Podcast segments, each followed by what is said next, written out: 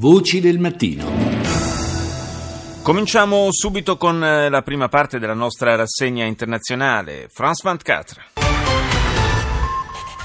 Marine Le Pen veut-elle toujours sortir de l'euro La question se pose depuis que la candidate... Marine Le Pen sempre pronta a uscire dall'euro? Una domanda che sorge spontanea dopo che la leader del Front National ha firmato un accordo con eh, Nicolas Dupont-Aignan, leader del partito di destra Debut la France. Il sovranista diventerà primo ministro in caso di vittoria della Le Pen.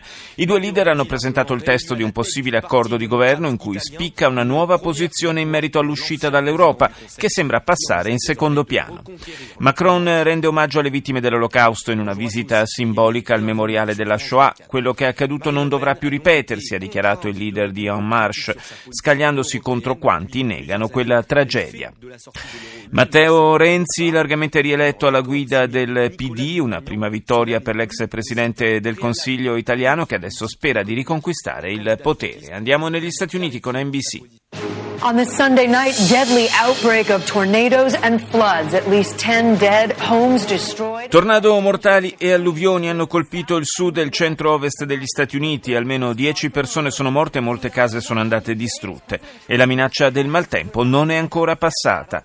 Dopo 100 giorni il presidente Trump guarda avanti alla ripresa della battaglia sulla riforma sanitaria, definisce il presidente nordcoreano un tipo sveglio e fa capire che potrebbe finalmente rendere pubblica la propria dichiarazione dei redditi.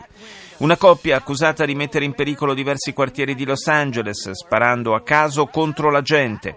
Infine NBC ha avuto la rara opportunità di visitare la base militare russa di Alakurti, vicino al confine con la Finlandia, nella regione di Murmansk. Nell'Artico si svolge la nuova guerra fredda tra Stati Uniti e Russia, un confronto a 40 gradi sotto zero. Al Jazeera. جولتنا الإخبارية الجزيرة منتصف اليوم التي نستعرض فيها مع مراسلينا آخر تطورات هذا النهار معكم عبد القادر عياض ورولا إبراهيم ونبدأ المنتصف بالعناوين Le unità kurde avanzano in Siria all'interno della città di Al-Tabqa nelle campagne di Raqqa. Il presidente turco Erdogan critica gli Stati Uniti per il fatto di appoggiarsi sui miliziani kurdi nella lotta contro l'ISIS. Nuovi violenti combattimenti nella parte occidentale di Mosul. L'organizzazione dello Stato islamico compie diversi attentati nella provincia di Al-Anbar, nell'Iraq occidentale. Afghanistan, i Marines statunitensi prendono il comando nella provincia di Helmand per la prima volta dal ritiro che era avvenuto tre anni fa. BBC. This is BBC World News. The headlines. President Trump has called North Korean leader Kim Jong un a pretty smart cookie, while also warning that a conflict involving Pyongyang Il presidente Trump ha definito il leader nordcoreano Kim Jong-un un gran bel tipo, un tipo sveglio, ma ha anche avvertito che il conflitto che coinvolge Pyongyang potrebbe uccidere milioni di persone. Trump ha rilasciato queste dichiarazioni in occasione di un'intervista all'emittente americana CBS. Uno dei più famosi scalatori al mondo, lo svizzero Welly Steck, morto sul monte Everest mentre tentava di raggiungere la cima attraverso un percorso alternativo senza l'uso di ossigeno. Ufficiali francesi hanno confermato che le forze militari antiterrorismo stanziate in Africa occidentale hanno ucciso o catturato più di 20 miliziani jihadisti nella zona al confine tra il Mali e il Burkina Faso. Negli scontri è morto anche un soldato francese. E chiudiamo questa prima parte della rassegna con l'irlandese RTE.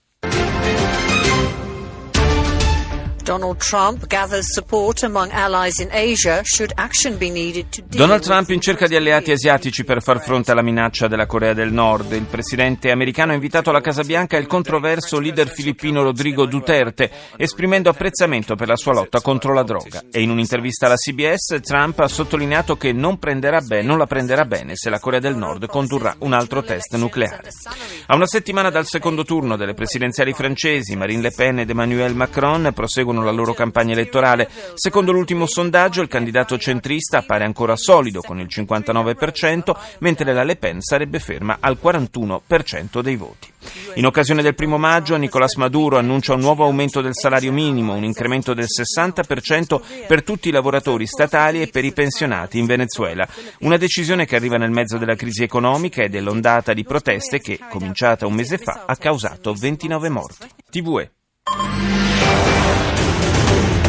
Nadie puede con Rafa Nadal en tierra batida. Hoy ha ganado su décimo trofeo. Apertura dedicata al campione spagnolo di tennis Rafa Nadal che si è confermato assoluto dominatore sulla terra rossa. Ieri ha vinto per la decima volta il torneo di Barcellona dopo essersi aggiudicato per dieci volte quello di Monte Carlo. Ora punta a fare altrettanto con il Roland Garros.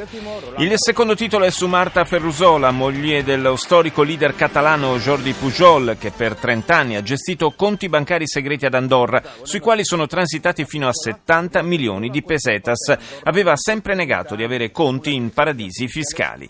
Sono trascorsi dieci anni dalla scomparsa della piccola Madeleine McCann, la bimba britannica sparita mentre era in vacanza con la sua famiglia in Portogallo. I suoi genitori mantengono viva la speranza di poterla riabbracciare e faranno ricorso contro la soluzione del poliziotto portoghese che seguì il caso e che li diffamò cercando di implicarli nella scomparsa della bambina. Entra in vigore oggi in Catalogna una nuova tassa sulle bevande zuccherate. L'imposta, che aumenta circa del 10% il prezzo dei prodotti, punta a ridurre il consumo eccessivo di zucchero. CBS. Deadly storm slammed the south. Bufere mortali si abbattono sul sud del paese, tornado colpiscono il Texas, forti intemperie anche in Arkansas e Missouri, una nevicata di primavera imbianca gli stati del centro. Dove si dirige il pericoloso maltempo nei prossimi giorni? si chiede CBS. Intervista dell'emittente del network statunitense a Donald Trump sui 100 giorni della sua presidenza, il giornalista chiede lei crede che sia falso che i russi abbiano tentato di influenzare le elezioni americane? Questo non lo so, risponde risponde il Presidente. Non passa inosservata l'assenza di Trump alla cena per i corrispondenti offerta dalla Casa Bianca. Il conduttore della serata ironizza: Il capo del nostro paese non è qui perché vive a Mosca. Ariranga.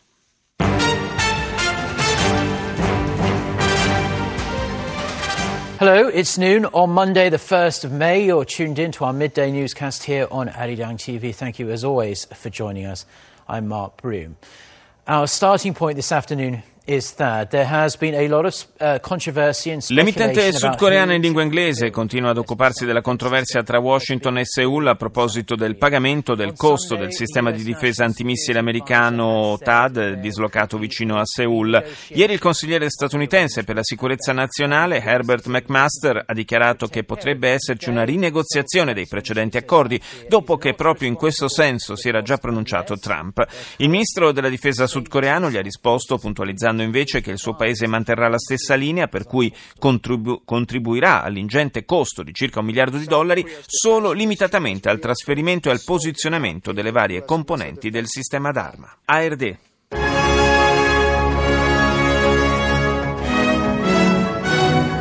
Morgen, meine Damen und Herren, willkommen zur Tagesschau.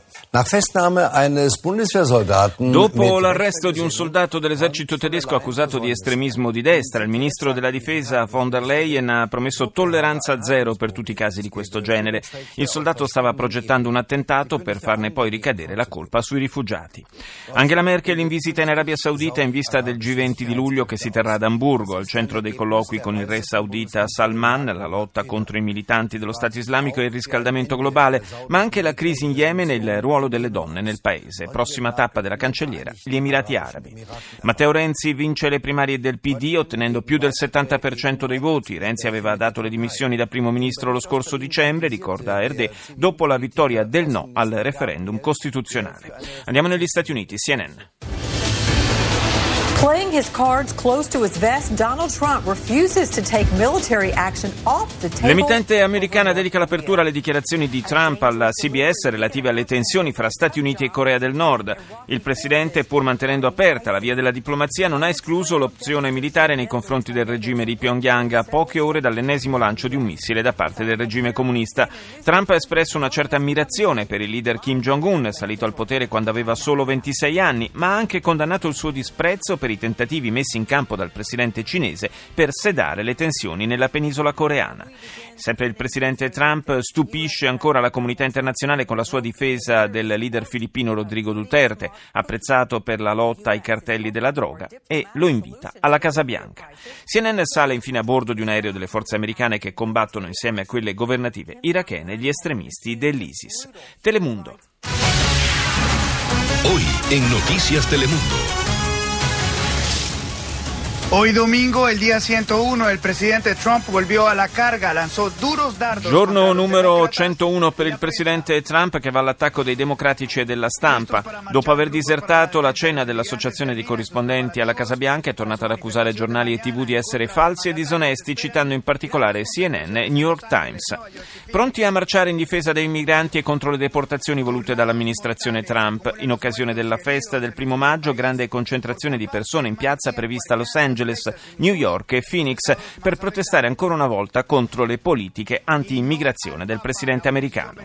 Enrique Capriles, leader dell'opposizione venezuelana, ha escluso la ripresa di un dialogo con il governo di Nicolás Maduro dopo che Papa Francesco ha espresso invece la disponibilità del Vaticano a tornare a mediare fra le parti. India Today. BJP chief Manish Tiwari's residence uh, in uh, North Avenue has been attacked. We understand that unidentified L'abitazione del leader eh, locale del partito nazionalista indù BJP, Manoj Tiwari, uscito vincitore dalle, dalle, recenti elezioni a Delhi, è stata messa a soqquadro questa notte. Un gruppo di persone si è introdotto a luna di notte nella sua residenza. La polizia ha arrestato due sospetti.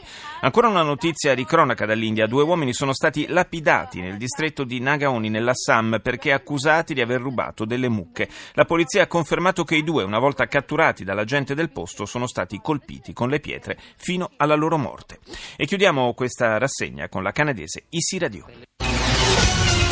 Parce qu'il y a 13 faces pour 13 histoires. Rembobine les cassettes et remets-les dans leur boîte. Les écoles de Montréal s'organisent pour éviter une vague de suicides. Ça pourrait être vu Le scuole canadesi si organizzano per evitare un'ondata di suicidi temuta a causa della discussa serie 13, trasmessa da Netflix, che racconta il suicidio di una ragazza liceale che sta facendo discutere in tutto il Canada. Alcune scuole hanno iniziato ad avvertire i genitori de- degli alunni riguardo la natura violenta della serie, che potrebbe essere vista come una sorta di ricetta su come togliersi la vita. Una scuola di Edmonton ha addirittura comunicato ai genitori degli studenti che è vietato anche nominare lo show TV dentro all'edificio scolastico. In alcune località del Quebec lavoratori e politici si sono uniti in una marcia di solidarietà contro la sovrattassa americana sul legname. Presente anche il primo ministro del Quebec, Philippe Couillard. I sindacati lanciano un appello affinché venga denunciata la guerra del presidente americano che vuole imporre dazi del 20% sul legname canadese. Infine, ultimo sprint nel duello Macron-Le Pen. A sette giorni dal voto, i sondaggi vedono Macron sempre in testa. Il leader di En Marche si è recato in visita al memoriale della Shoah, mentre Le Pen ha annunciato l'alleanza con Dupont-Aignan, sovranista e leader del partito di destra Debout la France, che sarà primo ministro in caso di vittoria del Front National il prossimo 7 maggio.